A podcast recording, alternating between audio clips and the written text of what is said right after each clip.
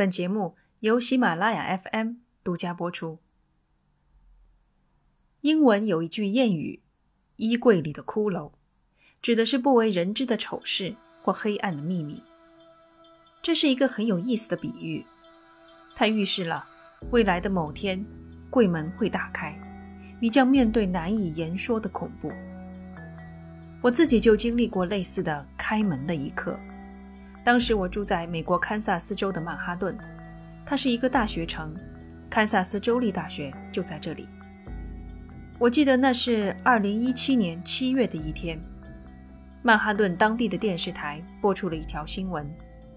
警方宣布，2015年发生在钱斯公寓的一起抢劫案，其实是骚扰曼哈顿长达七年的连环强奸犯所为。报道还有更多的细节，但我什么都听不进去了，因为我差点就住进了这座公寓。看房时，我们发现了房子的一个致命的缺陷，它有一扇窗户开在大门旁边。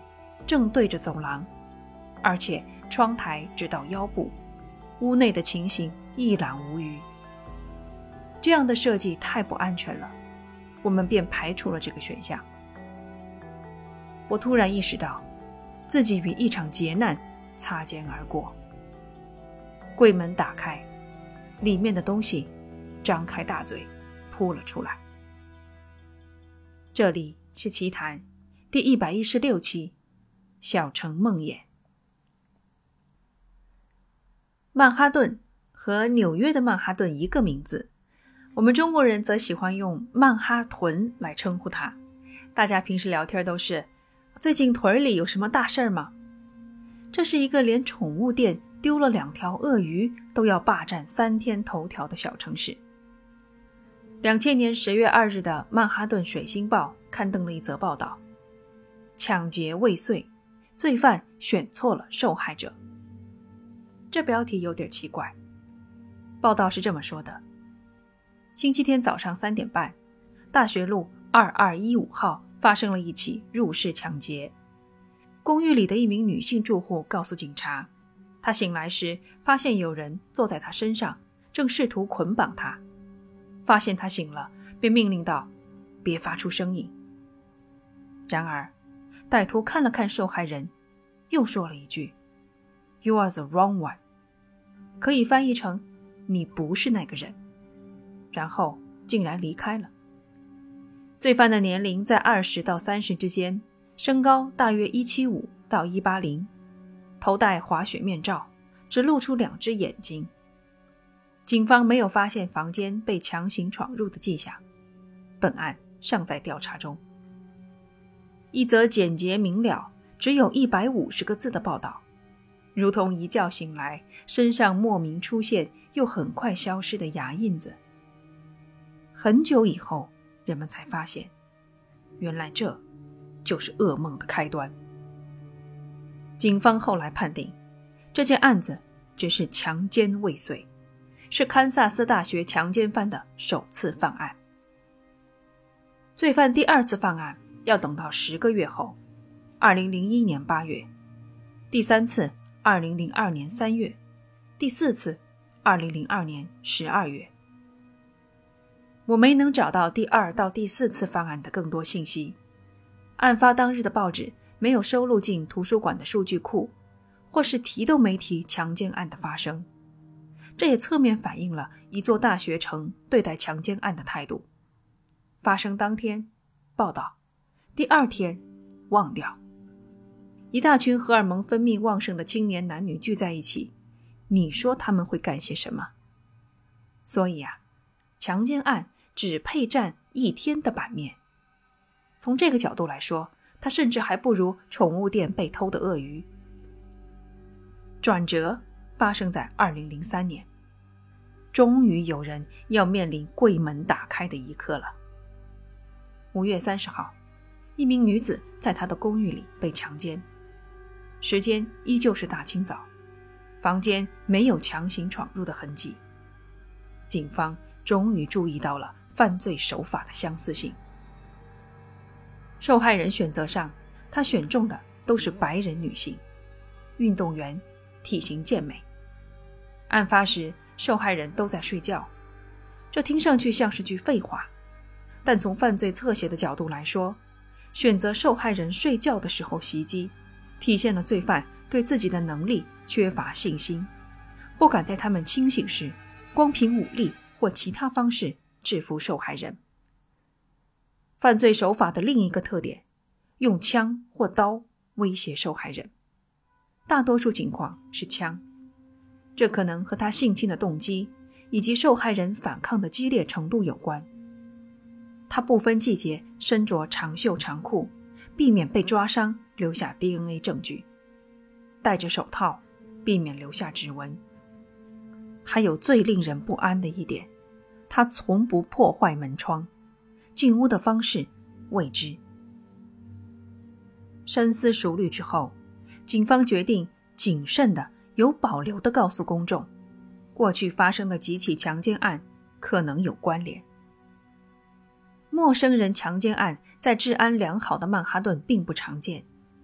现在发生了一系列针对女大学生的强奸案，属于曼哈顿市民的开门的一刻即将来临，但他们还要再等等。整整一年后，二零零四年六月十四日早上。前司公寓的一名女性住户被闯入的歹徒蒙住眼睛强奸。老样子，没有强行闯入的迹象。警方终于向公众承认，这很可能是连环强奸犯作案。盛夏的阳光也无法驱散彻骨的寒意，仿佛躺在冰凉的尸检台上。这是个美好的六月。孩子们在城市公园的戏水池里嬉笑奔跑，家家户户的男主人都在后院支起了烧烤架子。塔特尔州立公园的游客在沙滩上捡贝壳。曼哈顿出了连环强奸犯，四年时间，六次作案。曼哈顿人必须面对另一个可怕的事实：此人很可能是土生土长的本地人。连环案的罪犯首次作案的地点通常离他们的家、工作地点很近，因为他们最熟悉这里的环境。这个区域被称为一级舒适区。曼哈顿连环强奸犯的一级舒适区，很显然是他前三次作案的地方。此后，公寓住户警惕性增强，警察对该区域的调查力度加大，而罪犯的作案手段更熟练。心态更沉稳，因此他离开了一级舒适区，来到前司公寓。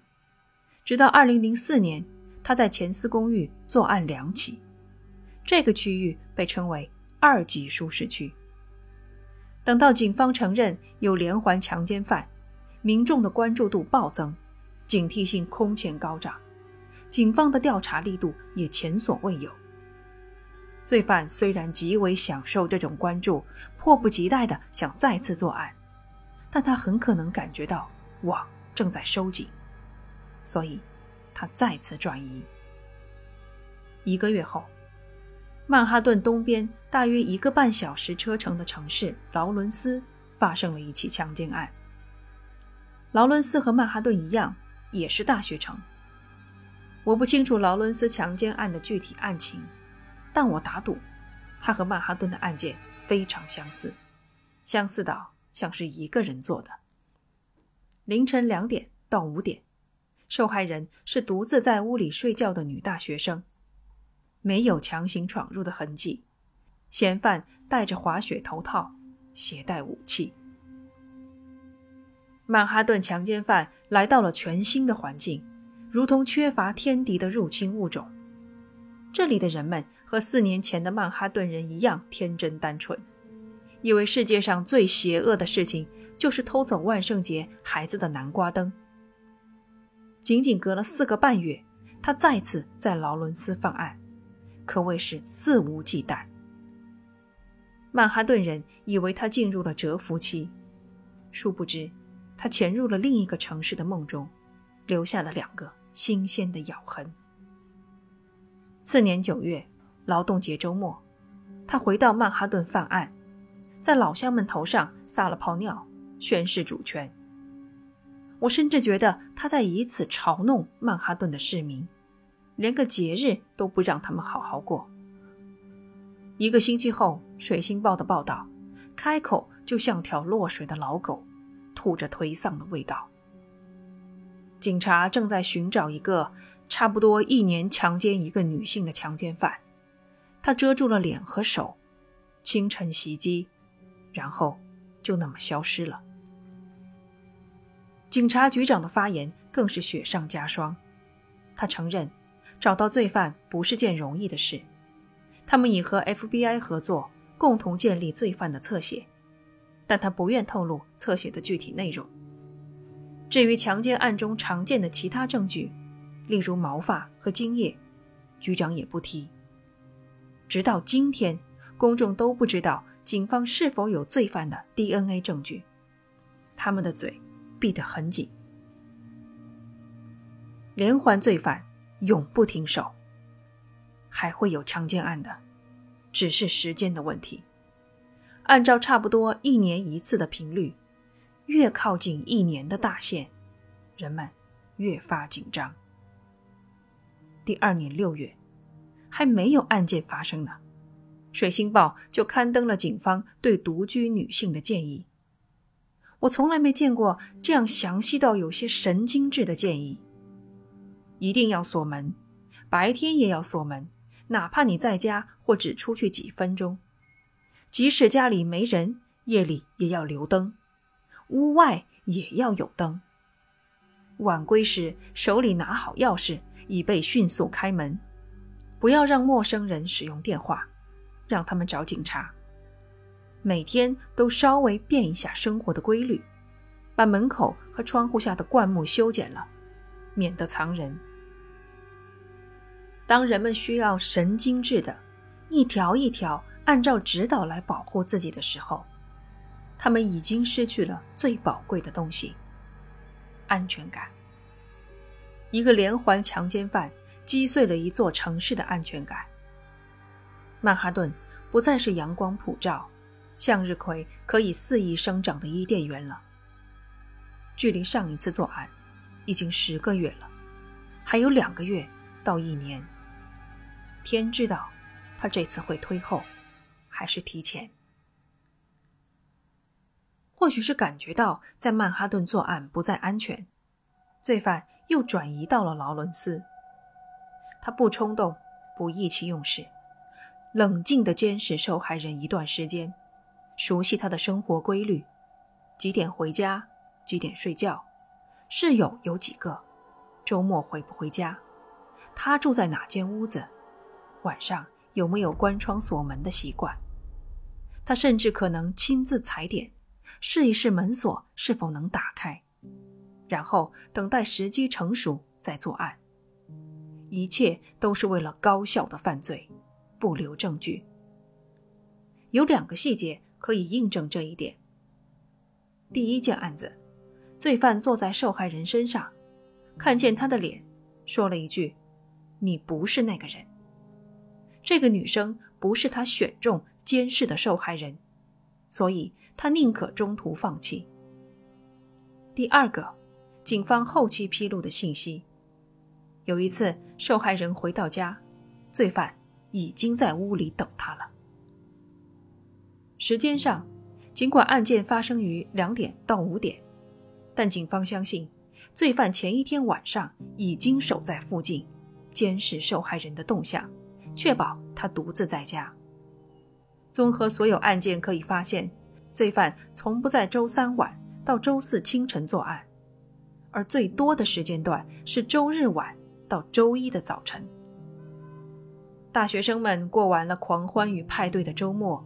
需要收收心，准备周一上课了，因此多半都在家。再一次印证罪犯精心策划的特点。警方用了三个词语形容他：冷酷、冷血、算计。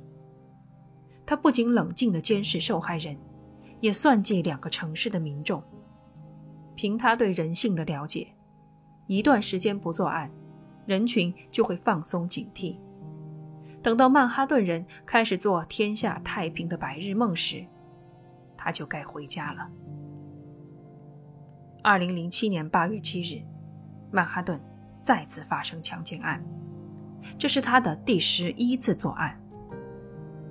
《水星报》发表了一篇深度报道。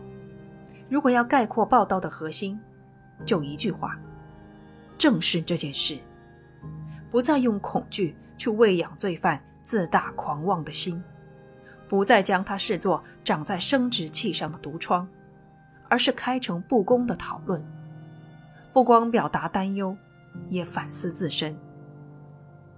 公寓管理层的态度也发生了变化。不再强调自己没有责任，而是对担忧的家长坦诚相告。罪犯知道，是时候再次转移了。二零零八年，劳伦斯发生了两起强奸案。年底，劳伦斯警方宣布，五起强奸案有可能系一人所为。整整四年，劳伦斯终于回过神来了。巧合的是。曼哈顿警方也用了四年。两座邻近的大学城同时出现连环强奸犯，这样的概率接近于零。堪萨斯州的司法部长史蒂夫·希格斯宣布，两地的案件很可能有关联。马上就是大学春假了，他提醒大学女生们多加小心。然而。罪犯再也没有犯案。一年、两年、三年、四年，他都没有出现。到这儿应该是一个节点，因为2008年受到连环强奸案冲击的大一新生们，这年都毕业了。以后的学生也许会听到零星的碎片，但他们不会再经历打开柜门的恐怖一刻。警方每年都会出一两条新闻，告诉公众他们还在调查案子，却不再警告学生锁好门窗。水星报上读不到该案的长篇深度报道了。这十三件强奸案，终将被大多数人淡忘。时间对大众是仁慈的，对受害人却残忍无情。随着时间的推移，罪犯落网的可能性。越来越小。二零一零年，《劳伦斯日报》采访了一位专门给警方做咨询的专家。他介绍，当罪犯狡猾又有耐心的时候，留给警方的线索非常少。警方从未公布是否掌握了 DNA 证据，一方面可能因为数据库里没有罪犯的信息，也有可能因为罪犯学会了如何清理证据。这是一个很谨慎的人。十年过去了，他还是很谨慎。专家直言，抓到他的可能性很小。他预感，此案永远不会结案了。谨慎、狡猾，加上冷酷、冷血、算计，罪犯的性格特征已经很鲜明了。警方在侧写里用了一个词来形容他。壁花，墙壁上花，害羞、缺乏社交自信、宁愿充当背景的人。实际上，他很聪明，懂得延迟满足，能进行长期的计划。旁人可能会觉得他淡漠、疏离，少有激烈的情绪。同时，人们会认为他是一个在压力下能保持沉着、专注、高效的人。听了这些性格的描述，你就不会觉得奇怪，为什么有人认为罪犯其实是堪萨斯州立大学的学生？堪萨斯大学强奸犯一直没有被抓住。二零一七年，警方公开了一幅画像。需要强调的是，这不是嫌疑人的画像。在调查两千年的第一件案子时，警方得到线索。有证人于案发前不久，在现场附近看到了一名白人男子。此人身高一米七五到一米八左右，中等身材，沙金色的头发。此人是否与案件有关尚不清楚，但警方希望能与他取得联系。两千年的时候，他们绘制了这幅画像，在现场附近散发。他们再次公开，希望能找到认识画像上男子的人。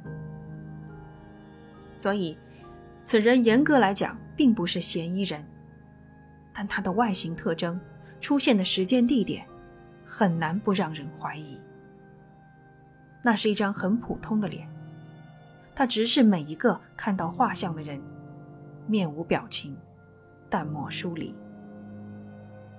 我已经将这幅画像藏在了衣柜里，你只需要点开播放界面封面图上那条播放本声音的 PPT 对话框，就可以打开柜门。